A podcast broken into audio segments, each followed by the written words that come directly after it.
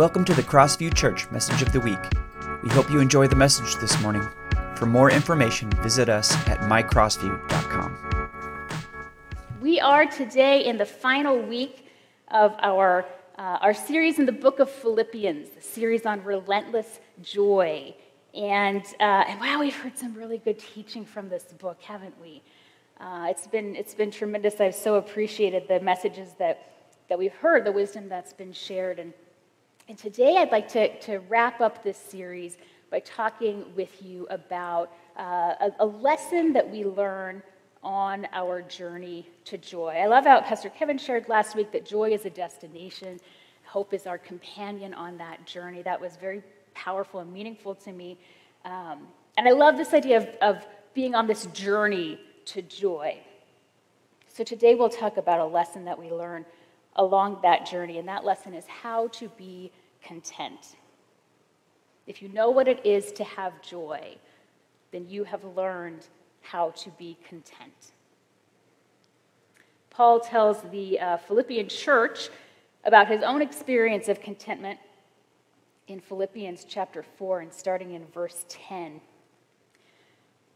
Uh, and, and, our understanding here, uh, going into this passage, is that the Philippian church had supported Paul in some way, had provided some support, some financial uh, assistance for him.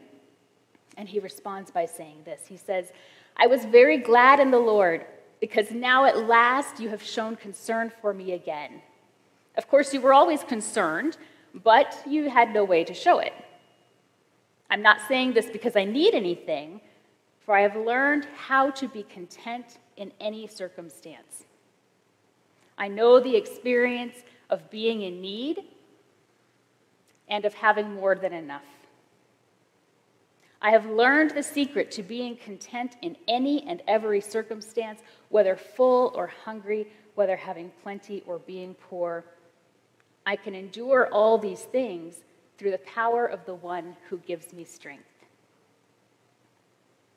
So, Paul, uh, first of all, he, he's thanking the people for uh, for caring for him by sending provision when they had the opportunity to do so. And he seems to indicate that there maybe was a time when the church wanted to support him, uh, wanted to provide for him, but they were unable to do so. And we're not sure the details of that. Maybe it had to do with the circumstances of his imprisonment. Maybe remember he, he wrote this letter from prison. Uh, maybe there was no one able to make the journey to where he was, or some other reason. We're not sure. But uh, but here he is expressing his thanks for their concern, both when they were able to show it and when they weren't, uh, but also for their provision.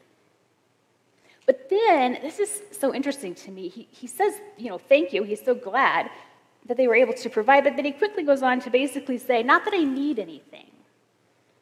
Right? How does he say it here? Um, I was very glad in the Lord because you have shown concern for me. I'm not saying that because I need anything.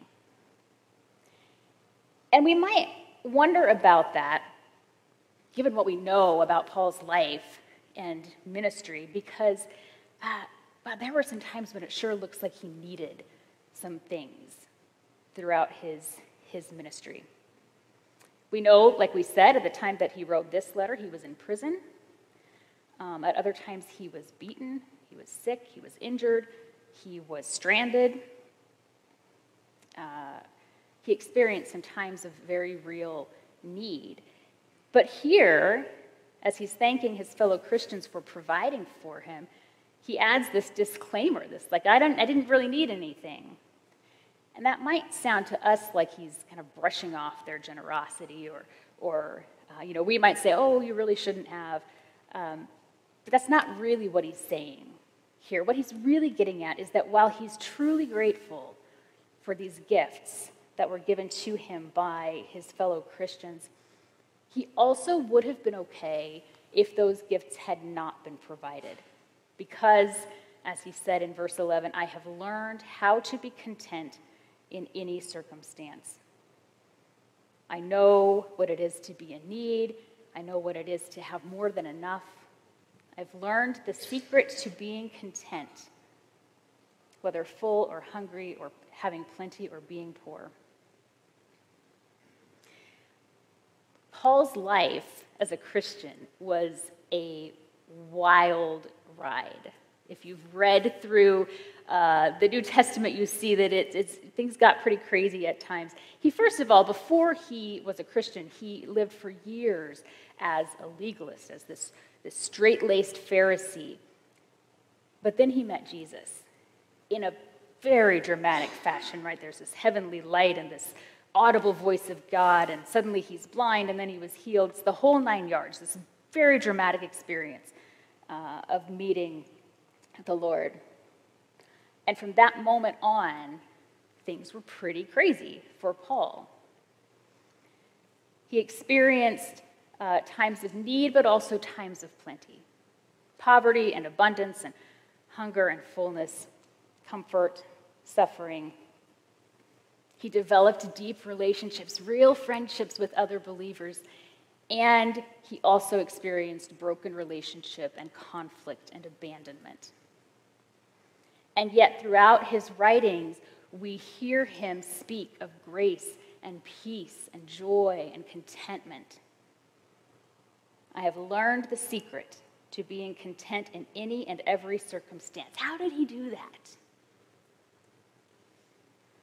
You know, the more that I've studied this passage, the more uh, I just I just love it. It is packed with uh, course correcting teaching Paul very skillfully corrects two philosophies that would have been present uh, in the culture at this time. But then there's also a verse in here, and we've already read it, that sometimes has been misunderstood or maybe misapplied uh, within the church today. And we'll take a closer look at that as well, and hopefully bring some clarity to better uh, be able to better apply its truth to our lives. Because we who are in the church today, we need ongoing clarification and course correcting, just as the early church did, right? That's, we have not arrived as the Christians who understand everything perfectly. Uh, so we will, we'll dive into that. The beautiful thing here is that um, the way that this scripture corrects us, both the early church and us here today, all of us, is by putting all of us back on the same course. Like the solution, the answer is the same for all of us, no matter how we may have strayed or misunderstood something. It's like Paul's saying, okay, here's the course. Here's the journey to joy. And, oh, you took a wrong turn. Come on back. And oh, you're off roading, so you need to get back here. And that's a dead end. But we're going to pull you back all to the same path, the same course. It might, we might experience it differently, but it's all the same course. And we'll talk about what that course is in just a minute. But, um, but let me tell you about these wrong beliefs that Paul was addressing here. The first way that Paul kind of offers this uh, course correction to his readers, to the church, uh, the Philippian church, was by dropping the word secret. Right? He says, I've learned the secret. And you may remember that Pastor Kyle has, has talked before uh, about a religious movement, a heresy really called Gnosticism, uh, which kind of worked its way, really worked its way into the early church. And while this letter to the Philippians was actually written before uh, Gnosticism was very organized or very widely identifiable, it was building. It was on the horizon. It was kind of, the ideas were growing and it was mulling about the church. And one of these big ideas in Gnosticism was that, was that there was this secret knowledge of God. And Gnostics believed that if they could just obtain that knowledge, then they would be able to uh, kind of reclaim what they believed to be their own divinity, kind of escape the confines of, uh, of humanity, which they saw as inferior. It was a focus on spiritual enlightenment. It was a heresy for a number of reasons. But Paul takes that language uh, of secret knowledge and he just waves it like a banner. He's like, hey, you looking for the secret? Look over here. I know the secret. Let me tell you about it. Paul was, uh, Paul was a skilled communicator, and he is known for having had the ability to speak to a diversity of people using uh, language and cultural references that were meaningful to them. I mean, the reality, of course, is that there are not secrets in Scripture. There's no secret in the good news of Jesus. That truth is open and available to everyone, no holds barred.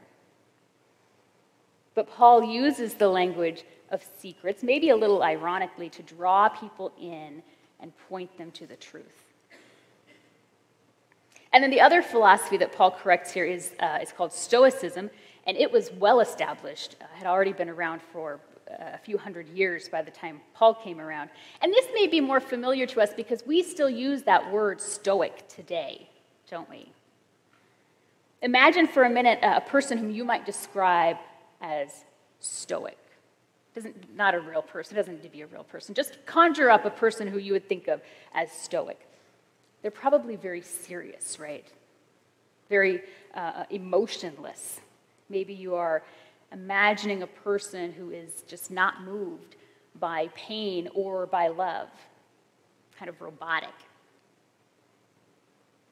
Well, Stoics believed uh, among other things, that they could find contentment through self satisfaction. They believed that virtue is sufficient for happiness, and that if they practiced virtue, they would be free from the vulnerabilities of emotion. They believed that contentment, contentment was a big idea for them, and they believed that it could be found within themselves because they saw no meaning in being attached uh, to anything or anyone outside of themselves. So, in other words, contentment to a Stoic meant being completely satisfied with yourself. And Paul flipped that script again and said he had learned how to be truly content, and that contentment was not to be found in ourselves or in our own merit, but in Jesus. Paul rescued this idea of contentment from Stoicism, and then he shines the light of the gospel on it. And isn't that just what Jesus does? He takes our thoughts and beliefs and systems and stories, he takes our lives and says, Let me show you what that looks like in light of me. Everything is made new when it's brought into the light of Jesus. I love how Paul shows the church, the church then, and also the church now, how to be content in the light of Jesus. So, those were the two philosophies that he kind of uh, subtly addressed then. But then there's this idea today that has the potential to pull us off course. Uh, Paul tells us about you know, the ups and downs that he's experienced and how he's learned to be content in all of it, right? He says, uh, I know the experience of being in need and of having more than enough. I have learned the secret to being content in any and every circumstance, whether full or hungry, whether having plenty or being poor. And then he tells us the secret to contentment as a Christian.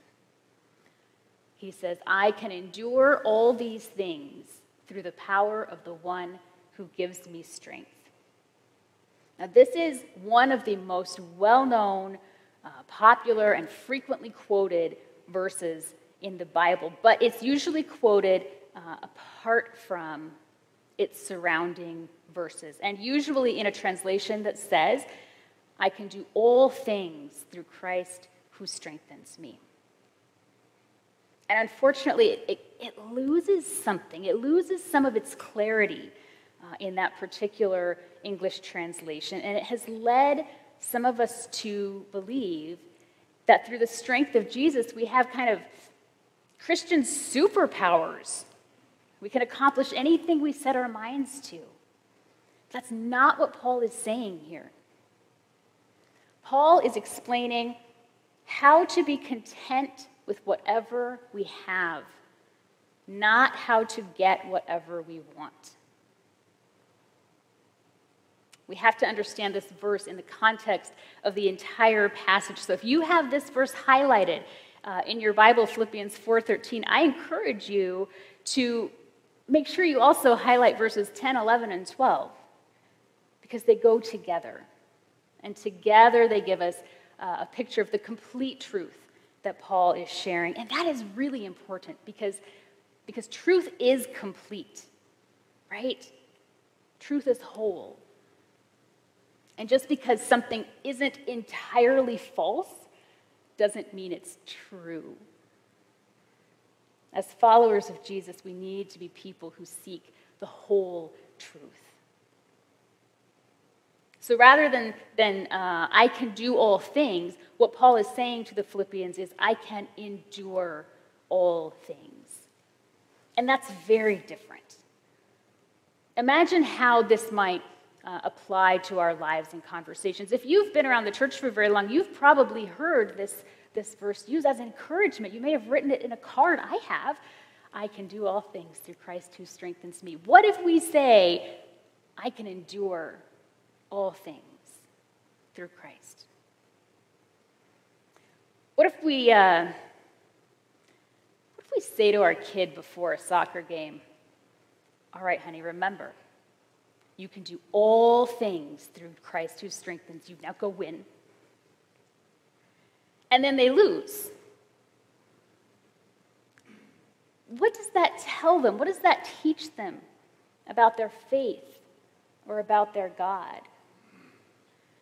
But if we teach our kids that no matter how the soccer game turns out, they can endure the outcome through the power of Jesus who gives them strength. Now they have an opportunity to practice contentment, to, to, to take a, a step forward on their own journey to joy. And this is true. Uh, it's the same for each of us in our own experiences daily as well. So it's good for us to understand that Paul is not saying we can do all things, he is saying that we can endure all things. And then finally, and I love this, this is, um, Paul, Paul, gives us the how, how to be content. Uh, this is the course correction that's offered to all of us, those in the early church who first read this letter, and also to us today. It's the answer for those of us who may have veered off course, but also if we're still on the right track, but we're just discouraged, or we're tired, or we're unsure. This applies to us too. We learn to be content by living in the power of Jesus who gives us strength. The secret to contentment, as Paul explains it, is living in Jesus. Rather than living detached from everything but ourselves, we find contentment by living attached to Jesus. Rather than expecting that God will enable us to get whatever we want. By living in Jesus, we learn to be content with whatever we have. One scholar suggested uh, that the verse could be best understood, best interpreted like this I can endure all these things in vital union with the one who gives me strength. That's where we learn contentment, right? One day at a time, one experience at a time in vital union with Jesus. And Jesus himself said that, right? In John uh, chapter 15, he said, Remain in me, and I will remain in you. And that that's how we'll see fruit in our lives, fruit like joy. In fact, he goes on to say, Jesus goes on to say a little later in the same passage, I have said these things to you so that my joy will be in you and your joy will be complete. Remain in Jesus, stay with him. This is the journey to joy. And if you know what it is to experience joy, then you know what it is to be content, because contentment is learned on the journey to joy. And so, how do we remain in Jesus? How do we attach to him and stay with him? Well, very practical ways, right? We talk to him through prayer.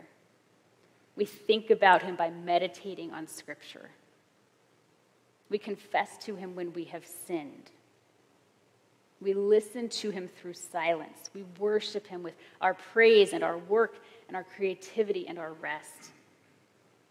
And within these things, there are many other rhythms and practices uh, to be found, acts of discipleship that will deepen our relationship with Jesus. Remaining in Jesus is a daily and a lifelong practice, and it is the secret to a life of contentment and ultimately then to a life of joy. Now, I, I, do, I do want to clarify this, hear this, that contentment is not the same thing as complacency. Right? Complacency is the, uh, the smug and lazy cousin of stoicism. It is being satisfied with ourselves and our lives to the point that we see no need to change anything. And there's no place for that in the Christian life because Jesus changes everything. And he calls us to join him in that work. Being content means that we can be at peace every step of the way, even as we work for uh, and witness the renewal of all things, the work that Jesus is doing. So I just I want to make sure that we're clear on the differences here.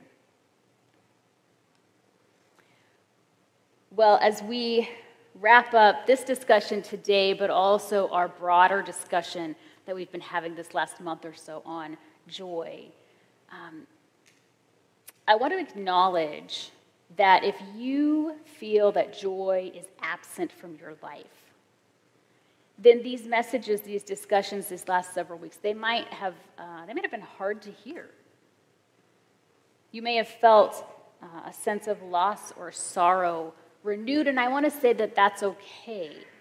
That that's okay, that we all experience loss and sorrow, even on, especially on our journey to joy. Pastor Kyle talked about how suffering and joy are not mutually exclusive. In fact, uh, they frequently go hand in hand. But maybe if you are not experiencing joy and you've heard these messages, then maybe you have felt a sense of shame. And if that's true for you, friends, I just want to tell you that this journey to joy is a journey of grace, and that grace is the antidote to shame, cancels it out.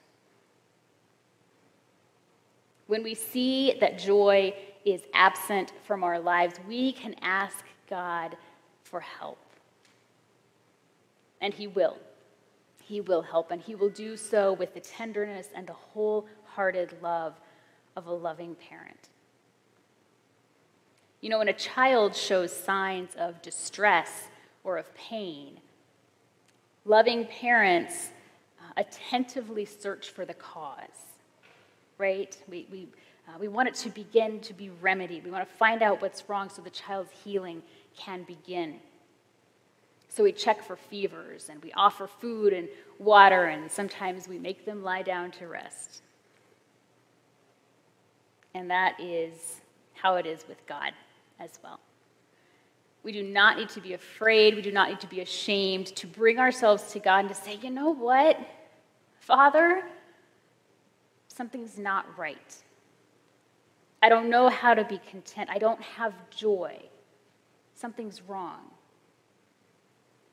And we don't have to be afraid to do that because our loving God came not to judge us, but to save us. And like a parent, he wants us to come to him with everything, especially when we find that something's not right in our lives and we need help. Being in Christ means that we stay attached to him, that we abide in him. And so when we sense shame creeping in because we feel like something's not right, and somehow that brings a sense of shame instead of, uh, instead of uh, a sense of grace, we can see that as our cue to hold fast and to draw even closer to Jesus, to not to give up, not to turn away, but to draw closer. Father, something's off. I'm not content. I've lost my joy. Can you just imagine Jesus kneeling down and looking you in the eye with all the tenderness and all the love of a parent and saying, okay, don't worry, we'll figure this out together. Here, sip some water. Lie down for a little while. I'll stay right here while you rest. Be encouraged, friends, because if you are willing to turn to Jesus, if you are willing to hang on to him, to stay in him, and to let him help you, then you can be sure that you are on the journey to joy and that your loving Father will see you through. Amen. Amen. Let's pray. Lord Jesus, God, thank you for your grace. That is uh, our experience on our journey to joy. Thank you, Lord, that, uh, that no matter what we're experiencing in life, that through you and through your strength, we can be content. We can live our lives with a peace, with a calm, knowing that each day you will provide what we need for that day. That we don't have to cling tightly to the things of this world, to our possessions, to ownership of anything, that we can live open handedly because you've got us. And because we can count on you and trust in you. Lord, help us learn how to be content in all circumstances as Paul did. We want to follow you in that way, and we know that this is part of our journey uh, to joy, part of our journey to becoming more and more like you. And so we pray, Lord, that you would help us to learn how to be content. And Father, for those who are experiencing a, a, a loss, a sorrow in their lives, uh, people for whom joy may be clouded, God, I pray that you would bring a clarity to their vision, that they would experience joy even in the midst of this sorrow, that deep, true joy that comes only from you. It doesn't mean the suffering or the sorrow will go away. We know that. But it means that by staying in you and abiding in you, we can have peace anyway. And we're grateful for that.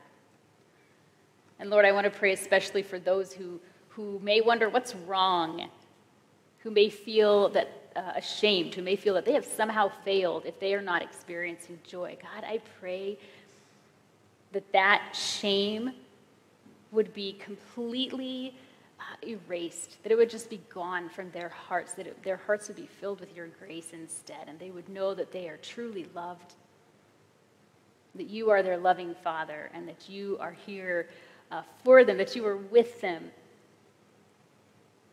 and that you are ready to help them on their journey to joy.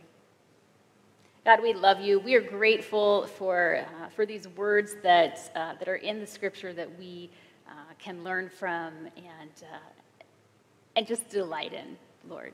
We delight in your message, we delight in your word. We love you, Jesus. We pray these things in your name. Amen. Will you stand to sing this last?